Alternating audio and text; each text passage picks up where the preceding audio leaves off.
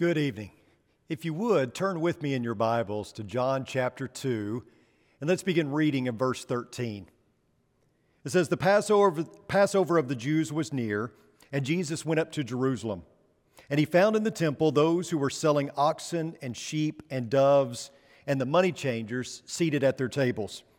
And he made a scourge of cords and drove them all out of the temple with the sheep and the oxen. And he poured out the coins of the money changers and overturned their tables. And to those who were selling the doves, he said, Take these things away. Stop making my father's house a place of business. His disciples remembered that it was written, Zeal for your house will consume me. The Jews then said to him, What sign do you show us as your authority for doing those things? Jesus answered them, Destroy this temple, and in three days I will raise it up. The Jews then said, It took 46 years to build the temple, and you will raise it up in three days? But he was speaking of the temple of his body. So when he was raised from the dead, his disciples remembered that he had said this, and they believed the scripture and the word which Jesus had spoken.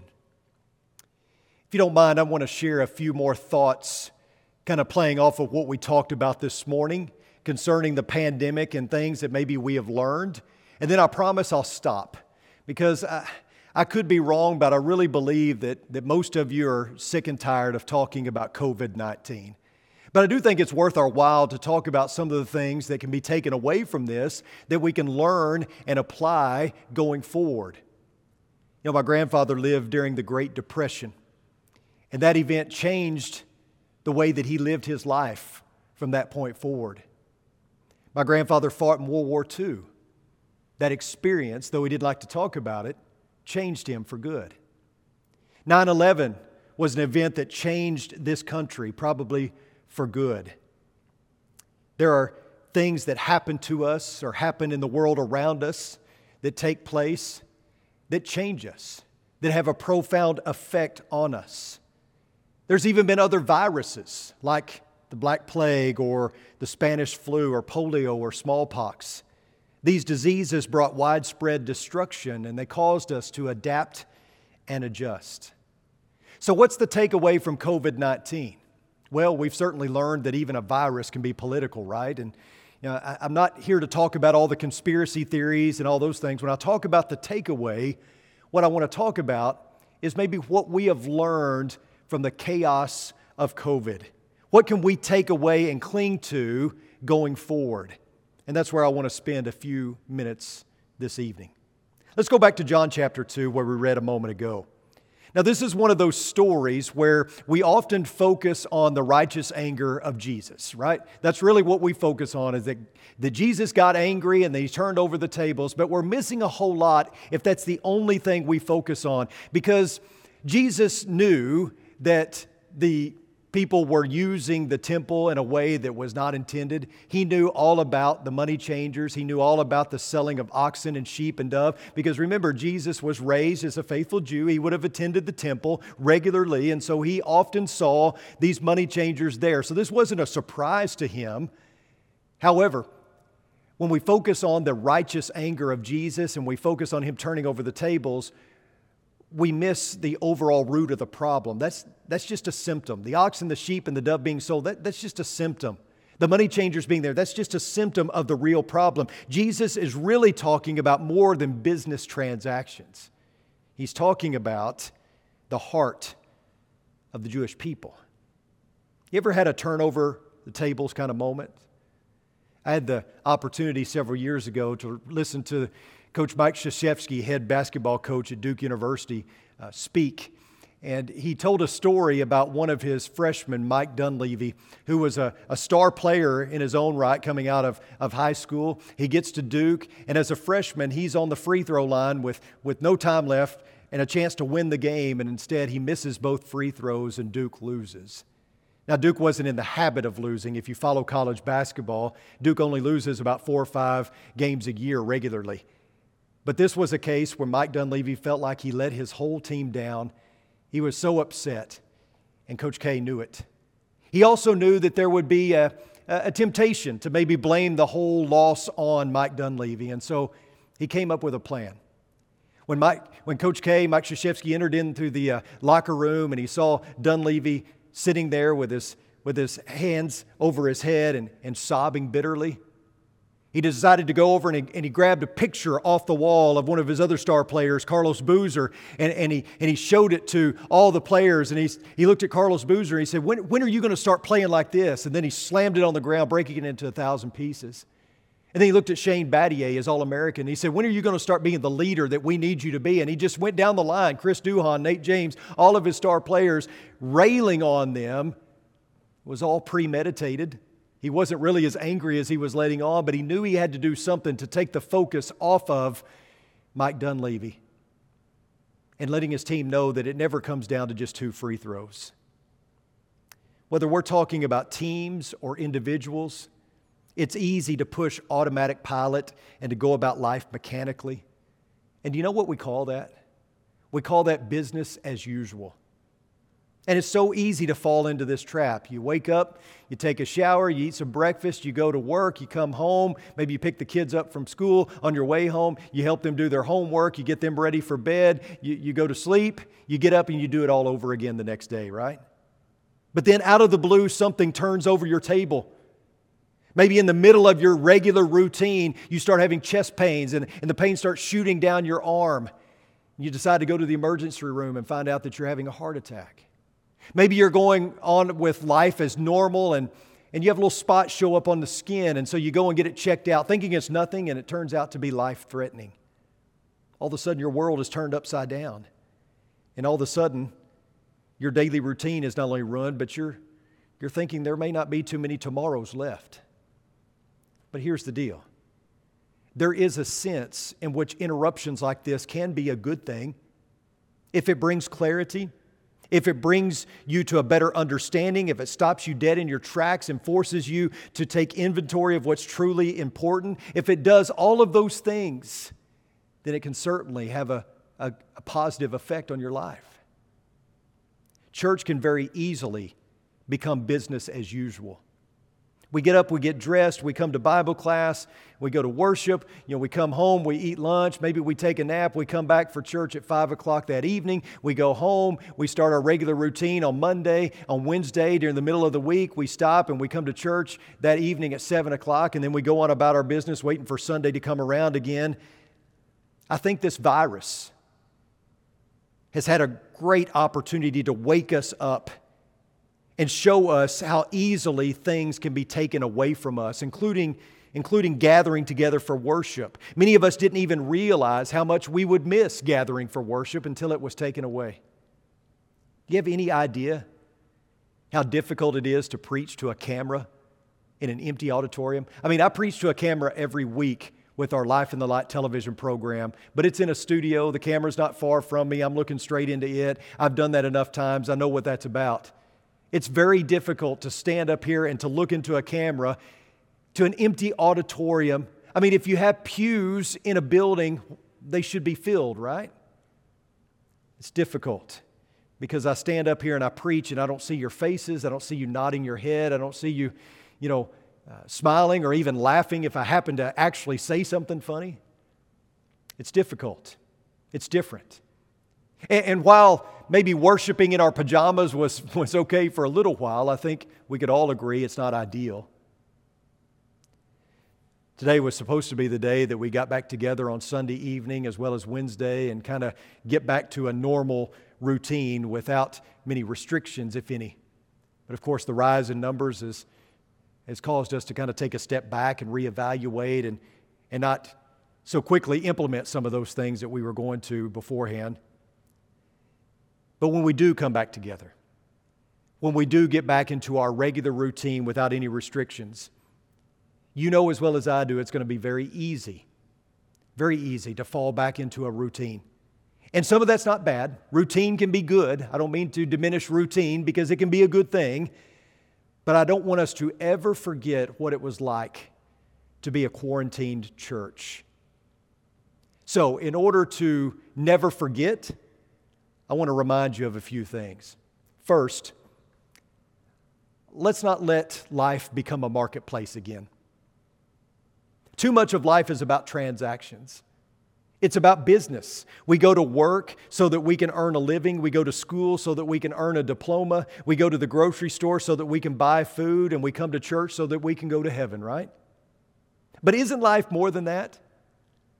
It has to be, doesn't it? I mean, although it's so easy to buy into this way of thinking, I think we all know that the best way to live is to treat life as more than just a business transaction or a series of business transactions. When we forget that we are the temple, then relationships and intimacy are lost. Priorities get rearranged. Making a living replaces making a life.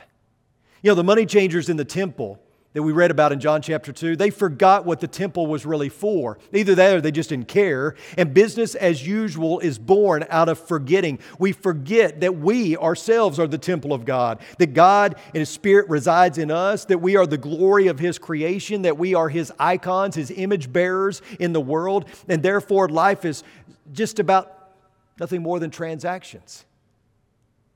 But life isn't a marketplace it's a mission field.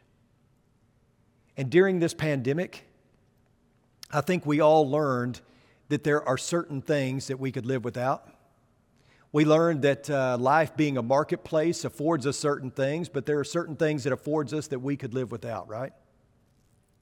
I absolutely love sports. I think I talked about that this morning. But I survived without sports. It was hard, but I did. Many of us learned that staying home may not be the best thing and we may have been bored out of our gourd and we may have you know felt like that we didn't mind staying at home as long as somebody wasn't telling us to do it. But we also probably found more quality time with our family than we had had before. Because restaurants were shut down a lot of us ate at home more instead of eating out. We gathered around a dinner table more than we ever had before. We learned to live without a mall and without a movie theater. We may not have liked it but we managed did you notice how many people got outside? So many families could be seen walking and so many kids playing outside instead of you know, sitting behind a computer or playing video games. We saw more and more people getting out and about and enjoying the outdoors. I personally took advantage of the slowdown by going hunting and fishing. As anxious as I was to get back to seeing all of you and, and worshiping under one roof, there were some positive takeaways. There were blessings in disguise. And one of the biggest was the fact that life wasn't so much a marketplace. The marketplace got shut down, and we didn't really lose a whole lot. Let's not rush back into a marketplace mentality. Let's continue to practice crowd control and break away from the busyness periodically to get alone with God and to focus on what's most important. You know, I remember well the first time I was taken out of church for misbehaving. I guess my mother made an impact on me because I remember that very, very well. We were sitting in a, in a quiet church building. Everybody had their head down in a, in, in a moment of silence. And I decided I wanted to break that silence. And I started pondering the ways that I could do that. I thought about whistling, I thought about clapping. Finally, I settled on cow noises. And so I started very softly. I made a moo or two, just loud enough that my mother and a few people that were sitting around us could hear me.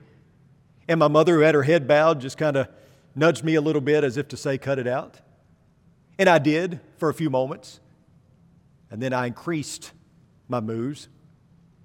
This time, my mother kind of looked over and gave me the stink eye as if to say, do that again and see what happens. And so I did. I stopped.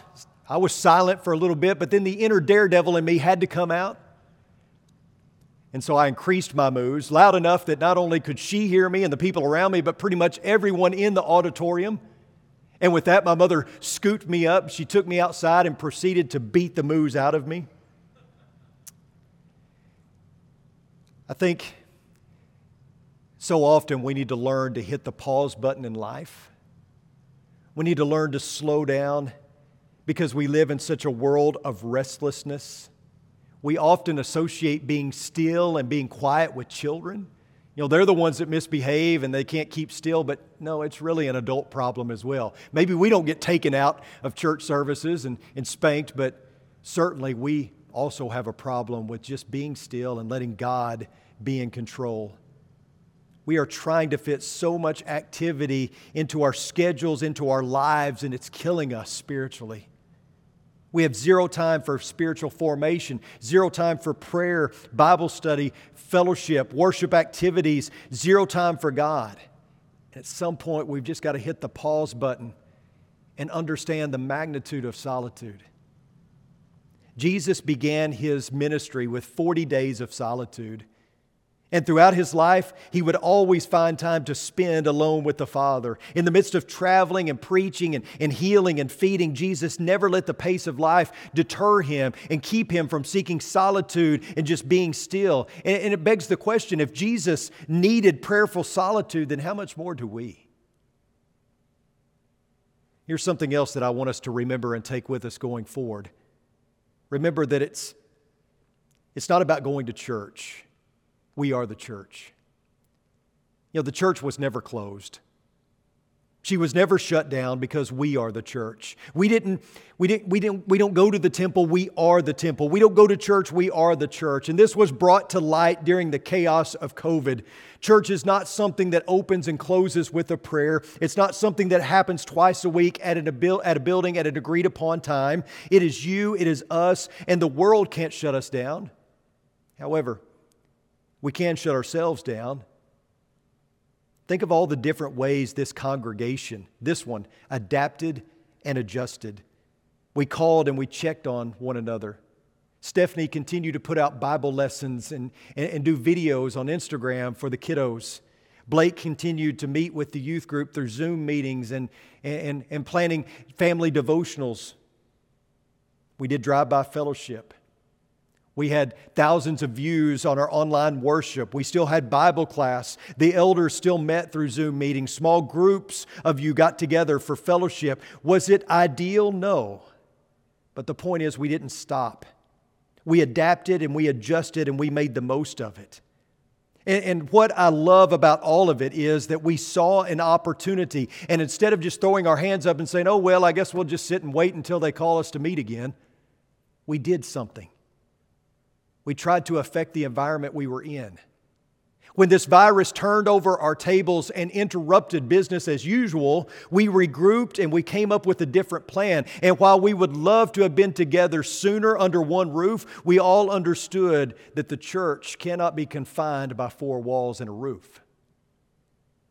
On Easter this year, my neighborhood had a sunrise Easter service and I volunteered to say a few words to deliver the message. And so we gathered on uh, my street, which is a cul de sac. We gathered on the end in our lawn chairs, of course, keeping a safe distance. And I stood up and preached. And one of the things that I said was, Thank you so much for allowing me the opportunity to actually look people in the eye and preach, because I hadn't had that opportunity very much.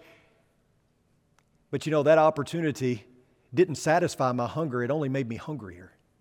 It only made me want to get back in front of you sooner so that I could preach to faces. Great effort was made to stay connected during this time that we were apart.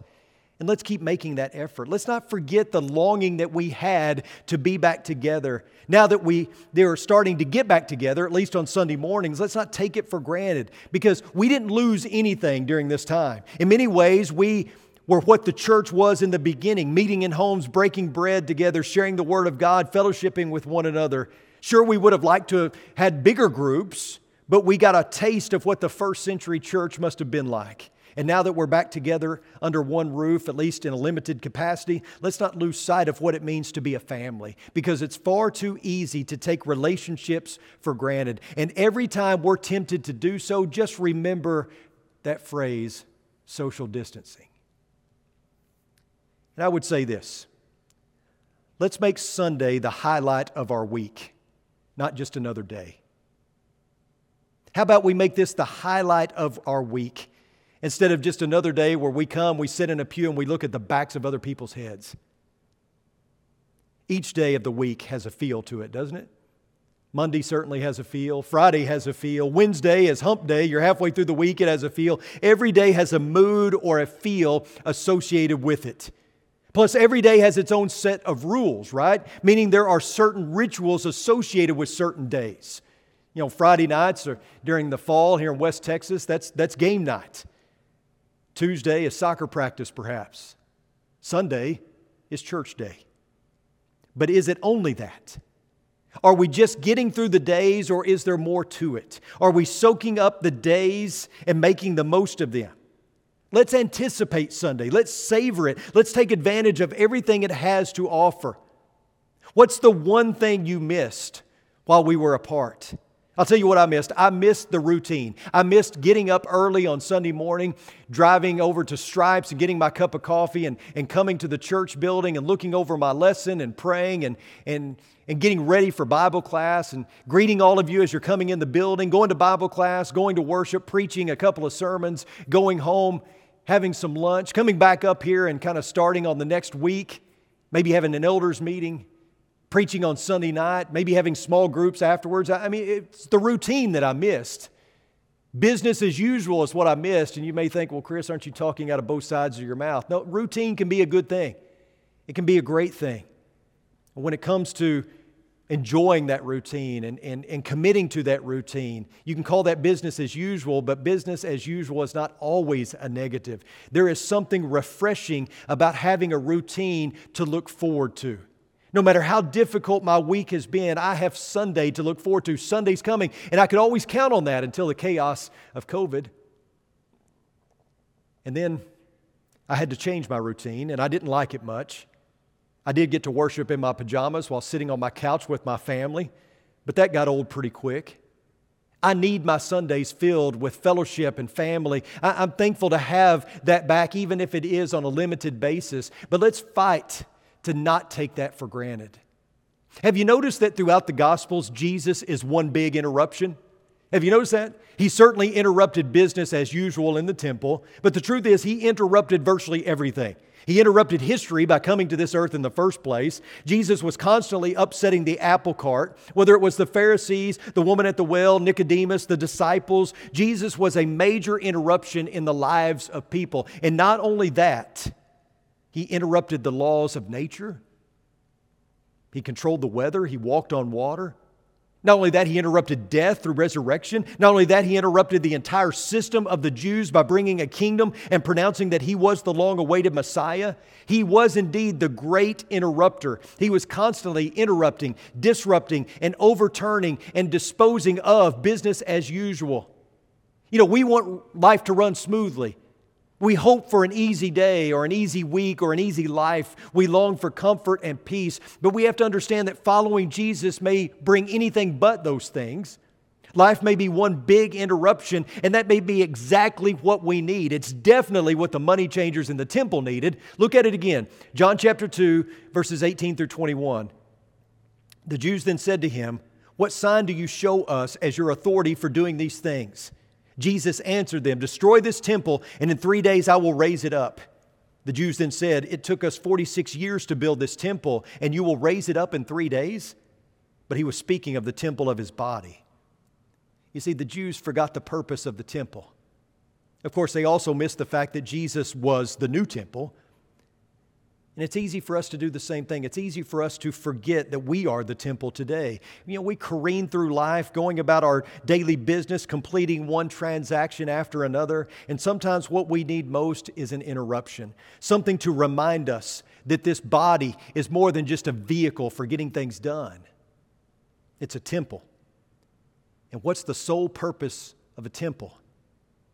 Just look at what John writes in verse 11 after Jesus another interruption, interrupts the wedding in Cana. He says, This beginning of his signs Jesus did in Cana of Galilee and manifested his glory, and his disciples believed in him. Manifested his glory.